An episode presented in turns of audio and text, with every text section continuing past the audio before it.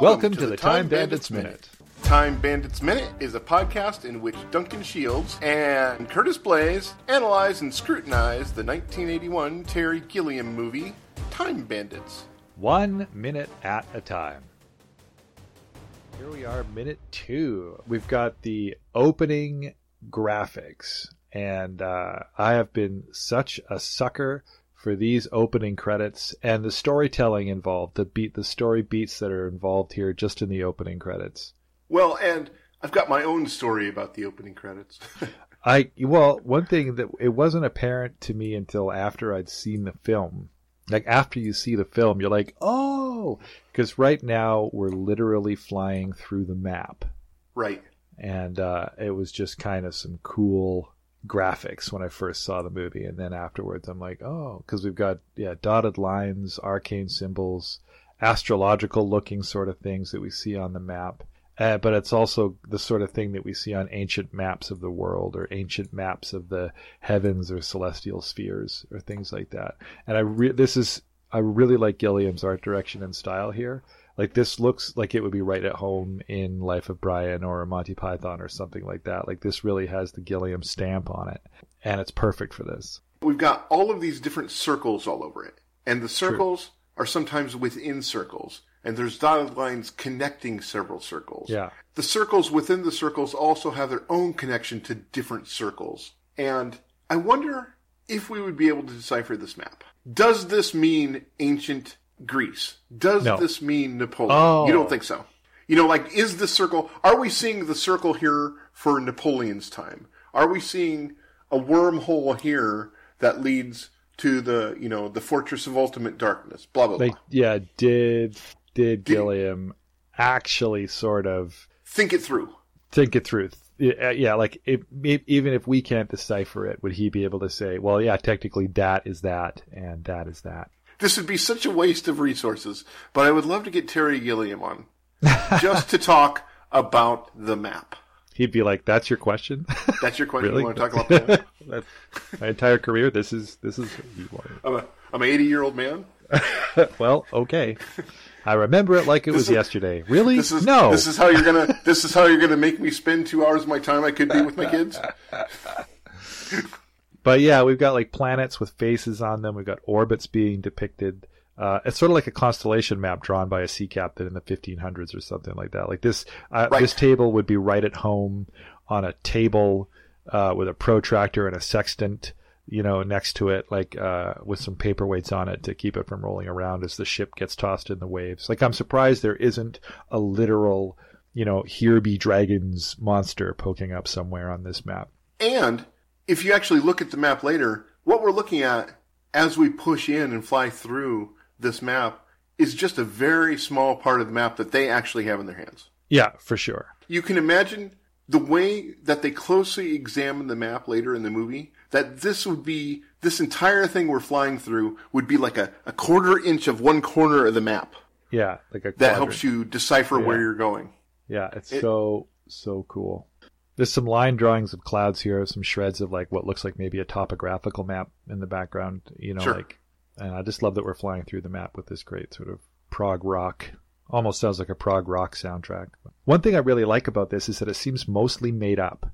You know, right. like whenever there's a there's a there's a movie where you've got you know a satanic bible or you've got like a a, a book of of you know this is how to summon the demons or or uh, or something like that there's always a lot of uh, you know evil satanic pentagrams in popular media, but they just throw together a lot of like Greek alphabet symbols and call it a day. Looking at it now under the microscope, I'm like, wow, this the only thing I sort of recognize is a trident looking kind of symbol on its side, but everything else looks like it was just kind of scribbled down by Gilliam. I like that it's purely all made up. One of the things I like about flying through the map, it suggests something uh, that I alluded to earlier, where the closer you look, the more you see. Yeah.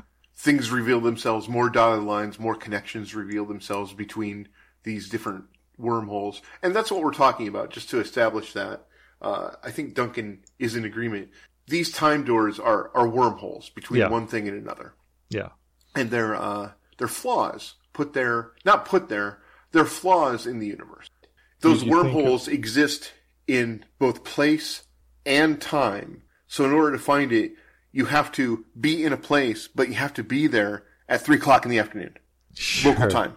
The inference that this movie makes, which I think is at the core of it, is that the universe was cobbled together quickly and they did kind of a botched job of it.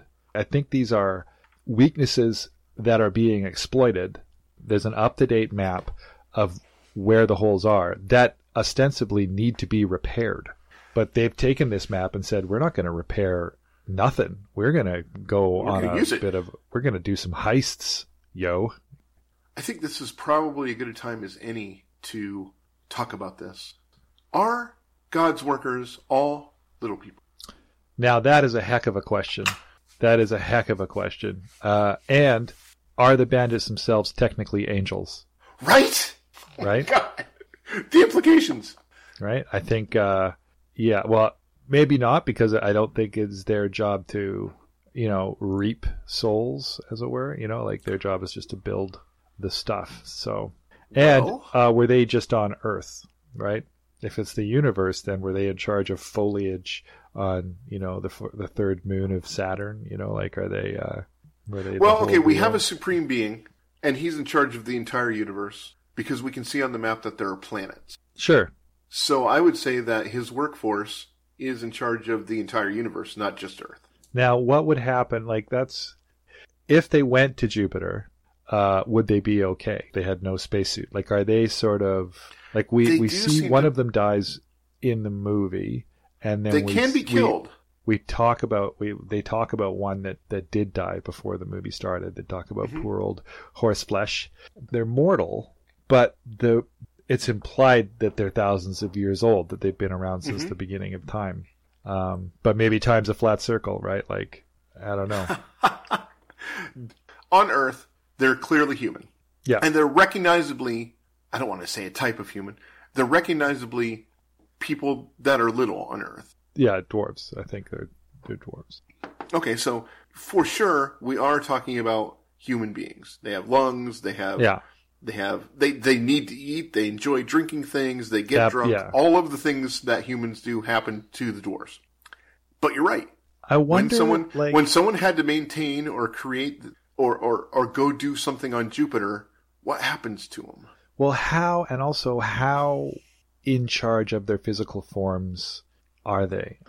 If they had gone to Corcaraway Six, and there was a, a group of uh, you know really tall, pink, densely skinned, green-haired aliens living there, and they had this exact same adventure on that planet, would they all look like that?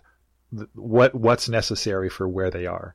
I think it's not that. My my theory is that God is God, the supreme being, and he has earth and he needs a certain kind of creature to uh to work on earth things. Okay, And that Krikarion 5 has their own kind of things and he just has things that work there that can exist there. sounds great. I th- I like that a lot better. Because they don't they aren't ever taking any time to go, "Oh, you look very interesting on earth" to each True. other. There's no there's nothing going on like that. No, they are all they are all very lived in and used to their bodies. That is uh, that is definitely the impression I get. So if there if there are because the supreme being is taking care of the whole universe. So then that means if the bandits went to Jupiter, they would most likely die. I think that seems to be the conclusion. Yeah, He would need he would need Jupiterians yeah. So to work this, on to work on the giant diamond in the middle of the planet. yeah. So if this map is, I don't. This map is, I guess, a map of the entire universe, but they're just uh, exploiting the Earth holes. So you'd have to be very careful when using this map not to end up in the wrong Right. place. Yep. Taking a close examination of it rather than just running around screaming. Yeah. Uh, so then we get a 7 by 13 white grid that snaps into place across the whole screen, or like an 8 by 14. It's it's just a white grid that comes in across with the sound of metal doors closing. And then the letters time, T I M E, they come in across. They come across the top with music stings for each letter. Da, da, da, da. And then just as I mean, I don't know about you, but just as I was thinking, oh man, am I going to have to sit through them doing all of that for each letter of bandits? Then the word bandits comes up equidistantly spaced below in the grid as one word, just bandits. Uh, and yeah, and each letter has, I think, what are like typographical guides. You know, like when you're when you're designing a font, you know, you want the you want the circles to have you want the arch of the capital T to be exactly the same on both sides, and you want it to match the arch of the capital E, right? right. So there's these these guides to go by, and I think that's what each of the letters has around them, which is why it would remind you of the Vitruvian Man and other uh, sketches by Da Vinci, because it's very similar in that respect, like planning guides that they didn't erase, but it, it yep. uh, which is sort of the well, and they look like blueprints. Yeah, and that's the that's the map. That's yeah. That's the movie. You know, that's it's it's in keeping with everything. Which I just it's one thing I love is this isn't just some silly graphics. Like on some level, it is kind of some silly graphics, but at another level, this this opening sequence tells the story of the film. Every little thing in a Terry Gilliam movie means something. Yeah, he's not quite as uh, retentive as Stanley Kubrick in terms of what's in there, but he's very close. Yeah, a lot of detail. Uh, and then uh, the letters they pull back and they leave 11 square black holes in the grid.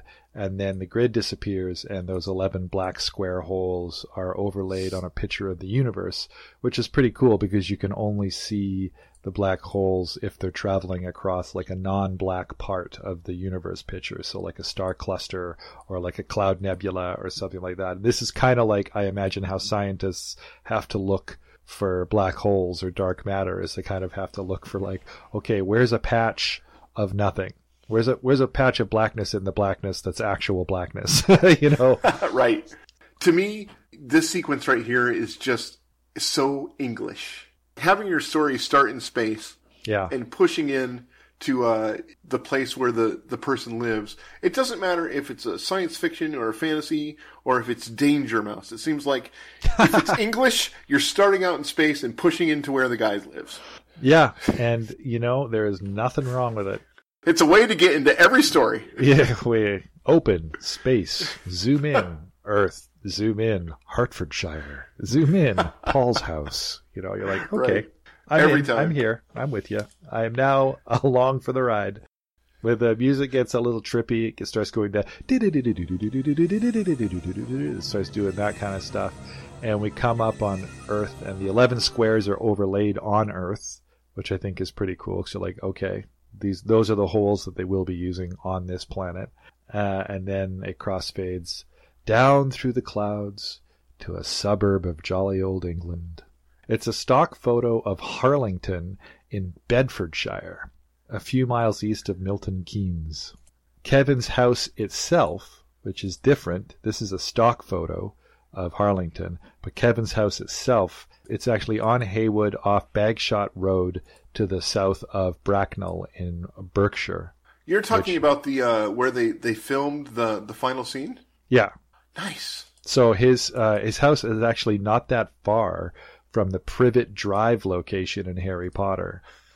which I think is great because I love the idea of Harry Potter having his adventures just down the street from Kevin Kevin having his adventures. And uh, there like, like maybe there's a child in each house just having the strangest time but at the same time so, but like unbeknownst to each other. And so nobody knows that each house is having a bizarre adventure. So this is Kevin's, and then there was Harry's, and there's, you know, a monster calls, and there's like, you know, where the bridge to Terabithia or whatever. There's all these, right, all, right. These, all these kids having these. They all live in the same suburb, and uh, it's uh, I love that idea. Back in the late '90s, 2000s, as I was reading the Harry Potter novels, yeah, I totally pictured the um the Time Bandits world. Terry, like it, I pictured it taking place in Terry Gilliam's world. Sure. All this, all this, you know, shoddy stuff kind of working together. Oh yeah. Like magic, magic in that world is kind of depicted as the same way that Terry Gilliam depicts this alternate reality Earth that he films his movies in. Totally. Like to there me. was, I think there was talk of him directing one of the Harry Potter movies Oh, that would have been amazing. Well, it would have been amazing, but it would have been the Terry Gilliam one. Right. you know, like I think they could have had him direct all of them, but I don't think it would have been a good call to have him direct one of them because that would have that one would have been amazing, but it would have been yeah, like the Terry Gilliam one. It would have been a whole other a whole other thing. So, yeah. but I'm totally with you on that. When I think of uh, the Harry Potter world, I, so we've never really we've never really had this discussion. You are how old right now? Forty nine. I'll be. Oh, 50, okay. So we're a year apart. So so we basically hit this movie at about the same time in our lives. I was ten, you were eleven, something yeah. like that. Yeah. Okay is it cuts to uh, a, a close up of an ad for a kitchen on a television set, and this is the Mar- Moderna Designs presenting the latest in kitchen luxury. It's the Moderna Wonder Major All Automatic Convenience Centerette. and apparently this is what I love is it'll give you all the time in the world to do the things you really want to do which if Kevin's parents are any indication consists of sitting around watching TV being blissfully unaware and gossiping about the state of other neighbors' Moderna Wonder Major all automatic convenience centerettes. Which I think is because uh, there's a lot to be said for like I've heard of that cycle where you go to you you drive your expensive Mercedes to your high pressure, high paying job every day so that you can afford the payments on the expensive Mercedes that you use to drive to your high paying job. like it's a closed loop that you can be unaware of if you're if you're trapped in it. There's such a message about consumerism here. There's a there's a message about consumerism. There's a message about uh, not laziness, but like uh, indolence. You know, like there's this. Yeah, yeah. There's this. There's this. Like they are doing what they want to do right now. They are 100% doing what they want to do, and what they want to do is sit and watch TV and read catalogs. You know. Well, and I get the feeling from the way that she talks and the way that he talks that they're kind of they don't quite have enough money to just have anything they want. No, but that's the thing. Like I think there was a poll I read about where they asked uh, something like 200 people. Some of them were millionaires and some of them were, you know, homeless. And it was like, how much money would it take for you to be happy? And all of them said, double what I have now. Right. You know, and it, it didn't, it didn't matter how much money they had. They just knew that if I had double what I had now, I'd be happy. And, uh, I think, you know, there's a lot to be said for that. Uh, that's, that's something that's always really kind of stuck with me is, you know, if you have a lot of money, um, there's a lot of millionaires that uh, feel like money's tight. Uh, there's always someone richer, so there's always someone more talented. There's always someone more beautiful. There's always someone healthier. You know, like whatever. There's always going to be someone better. It's a it's a weird one. It's weird to think about, right? Because especially if you get born in the first world, you have like a virtually infinite supply of clean drinking water. That right there separates you from like 70% of the world. You know, that is like technically I'm super rich, you know, compared to a lot of the, a lot of the world. So it's relative, right?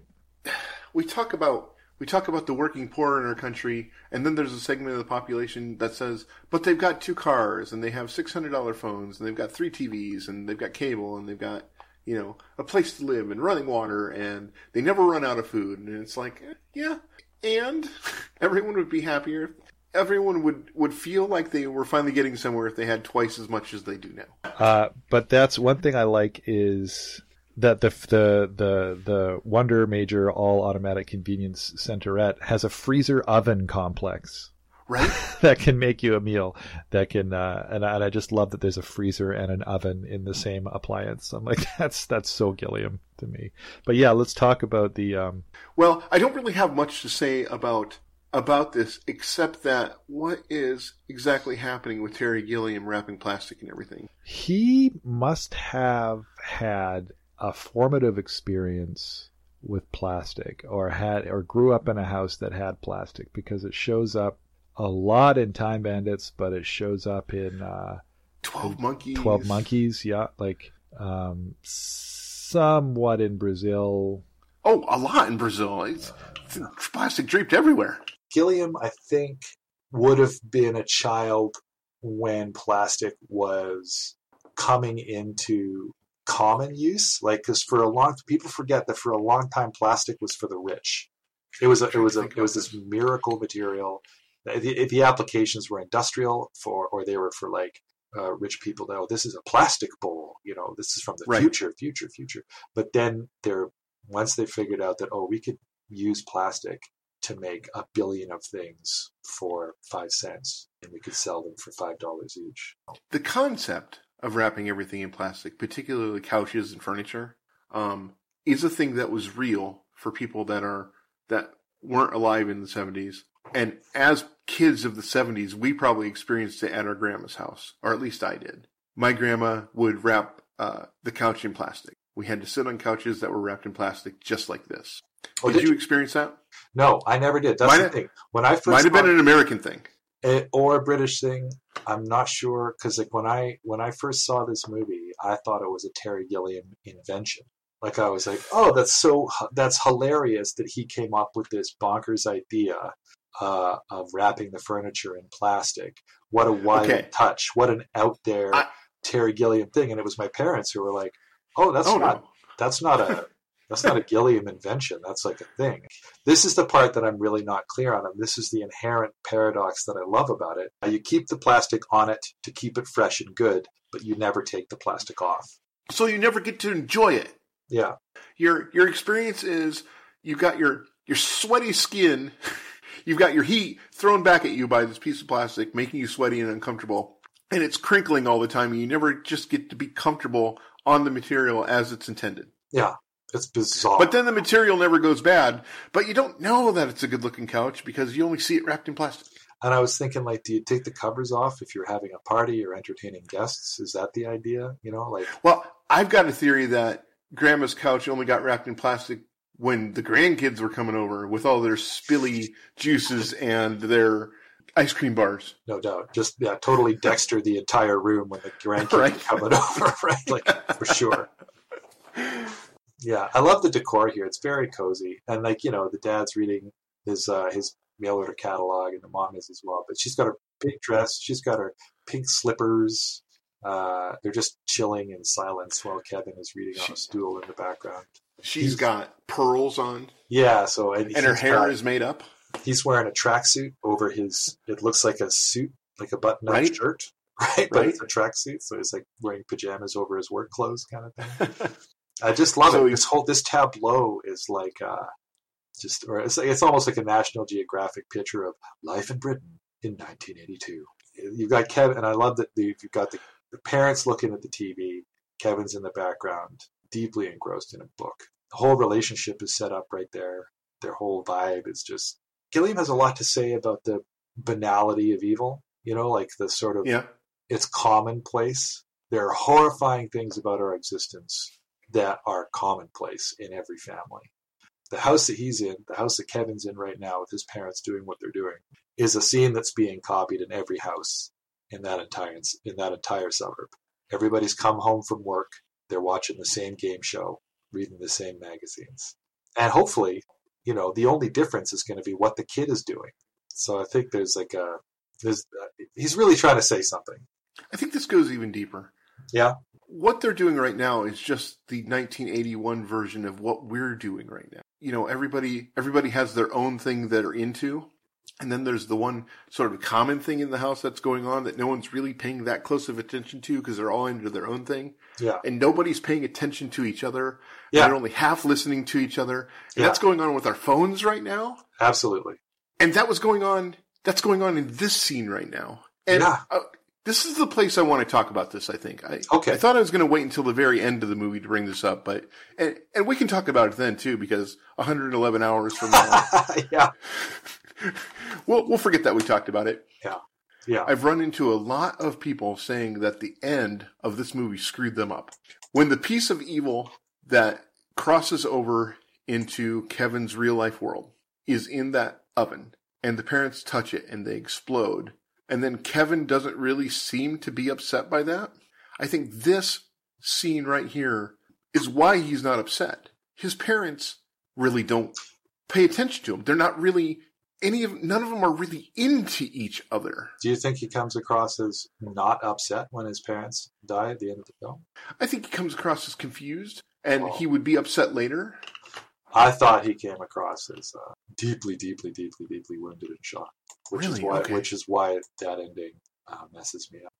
Okay, But yeah, so that's that's. But I, I understand what you're saying, like, and that's I think that's what's in this movie is like if at the end of the film you think that the parents get what's coming to them, or B, you Well, think that that's Kevin part of it. is Kevin's mildly disturbed by watching his parents explode, then you're okay with the ending.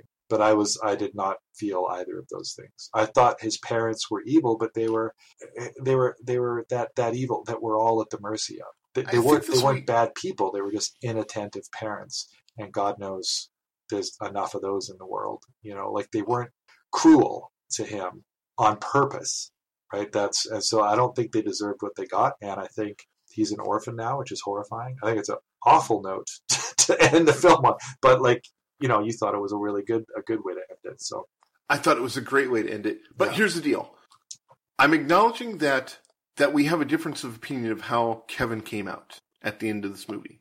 yeah, Um, it obviously makes sense that he would be horrified by watching his parents explode in front of him. That's not what I'm saying. Yeah. But I think there's sort of a disconnect between the members of this family, and that definitely. that he would be more in shock and then recover relatively quickly versus had he been close to his parents. I hope You know, if if they were having family game night right now, that ending would be a lot different. for sure, You know, for sure. and also, I- there's yeah, one more scene yeah. in this. There's one more scene in this movie uh, when they're in the Fortress of Arc, Ultimate Darkness. I think that that is a through line that starts here, goes there, and then ends at the end of the movie. That I'll, that I'll get into as as Yeah. we get into that minute. And I think I'll I think I'll be able to convince you. Okay, yeah, like I like the ending, and I sort, but the the groundwork that was laid for it, You think it's it's inappropriate for the? For I think it, no, I think it's the groundwork was too subtle. Oh, okay. I didn't feel it. Maybe okay. I, I should probably have this confession right now. I have I have in one way or another consumed this movie, whether it be a be via novel or comic book or audio novel or listening to the audio of the movie or just watching the movie, maybe, maybe hundreds of times. Sure. I mean, I've given this movie a lot of thought. I wonder if since your first experience of it was audio, that helped you think that the ending was good because I, you, I wonder that too. you didn't see the parents; they were just concepts. They were well, they were That's interesting to me. I don't know. I wonder. yeah, I wonder. I'll have to think about that. So the mom and dad are played by David Daker and Sheila Fearn, F E A R N. And uh, what's cool? Well, David Daker. Just to go, this is my blurb on David Daker. He's got 100 credits on IMDb. Seems He's have- been in just yeah. yeah. He's got a habit of playing policemen crooks, barmen. You you don't know how many times you've seen this guy. Yeah, exactly. And he was he was in this movie and films called Two People and Aces High. He's another working character actor. He's best known as Harry Crawford in the hit series Boon, and he played Tommy McKay in the monster hit Only Fools and Horses, and Jarvis in Porridge. Sheila Fearn has 54 credits on IMDb. She, but she was in that old TV show The Avengers with Dame Diana Yeah. Rigg, and a film called The Likely Lads, which was a, a, a big British film. She's another accomplished British actor. She's been in a bunch of shows like Paul Temple, Crown Court, Emergency Ward 101, Thriller, Walter Z- Z-Cars. Uh, she was also in East of Ipswich by Michael Palin in 1987. So um, I'm not sure they have any scenes together here in the movie, but maybe they met. I, honestly, that's the only one I even recognize, and I don't Uh, think I've seen it. I oh, I just heard it, cool. heard of it. But the writer of Likely Lads, Ian La Frenais, said of her, she was sexy and funny, and she knew John Lennon. Sheila Sheila found time for everybody, and now I think of her with great attention. It doesn't seem like she has as many film credits as David Daker, but she seems like she really knew a lot of people. And looking at old pictures of her, she's got such a great face. And there's a there's a recent picture of her on uh, wallofcelebrities.com, and she's still got such a great smile and so much life in her eyes. But like you said, she seems like a, a just a, a a real good time, a lot of fun to be around. Another person I'd love to sit down and just have a chat with, I think. But she fell off a mountain at the age of 48 in 1988, and uh, badly, she broke her leg pretty badly, which gave her a limp. Uh, That would have been, yeah, okay. yeah, and that messed up her acting opportunities after that. But apparently, That's too bad. she is 80 years old and, like David Daker, still kicking. Man, she was she was a beauty. She sure was. Do you want to talk? We can talk now about the differences between the script and the comic and the novel, if you want to get into that. Dying to. Okay.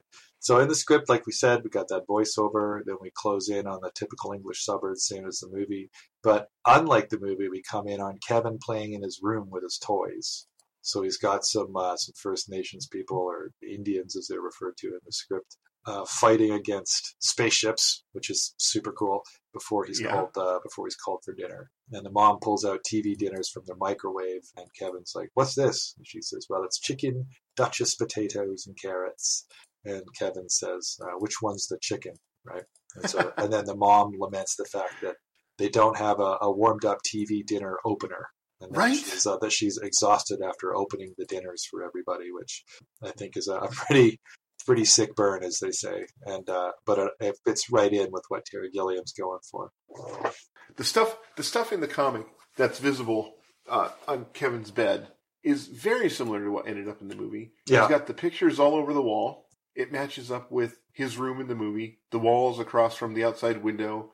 Uh, the uh, the cab, you know, the cabinet, the cupboard that the that the doors come out of is at the foot of his bed. All of that stuff. He's got the tank. He's got on his bed on the comic. You can see the tank, the spaceman.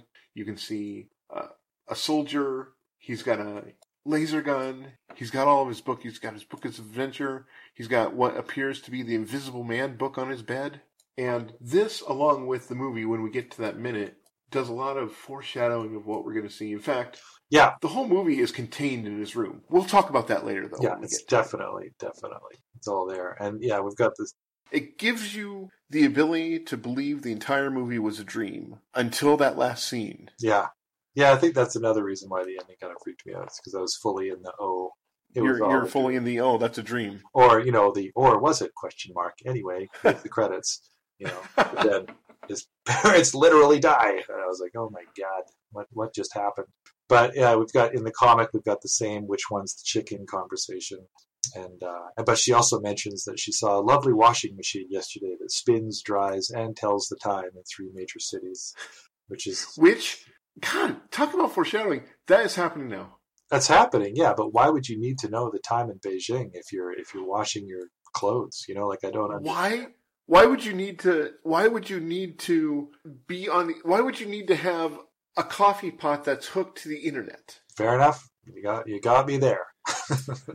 exactly. You know, it's it, it comes back to Terry Gilliam just being really prescient about consumerism. yeah. Because the reason we have our washing machine hooked to the internet now is so that our smart appliance knows when we're out of soap and can just automatically reorder it for us.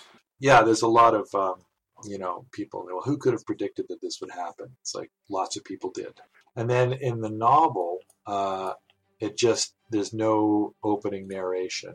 It's just it opens with Kevin being called for supper. So there's no narrator monologue about the supreme being. We get the same dinner, TV dinner conversation, but Almost exactly. the same. Yeah. almost exactly the same. But we do find out that the parents' names are Mr. and Mrs. Lotterby, whereas we didn't uh, film itself. They're just mom Kevin's mother, Kevin's father. Kevin Lotterby, or to some people, Kit.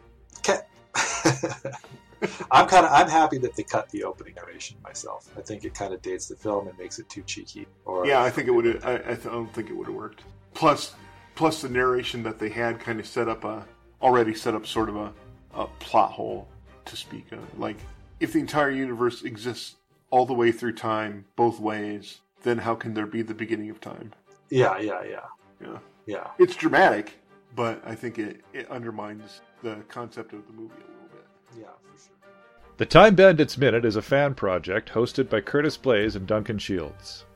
The movie, Time Bandits, was created by Terry Gilliam and Michael Palin and is presented by Handmade Films.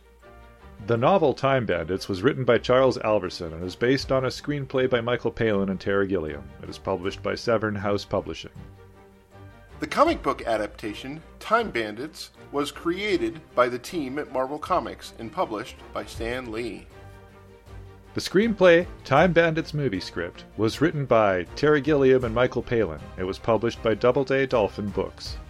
You can find more of us at timebanditsminute.com or text us at 712 830 7373.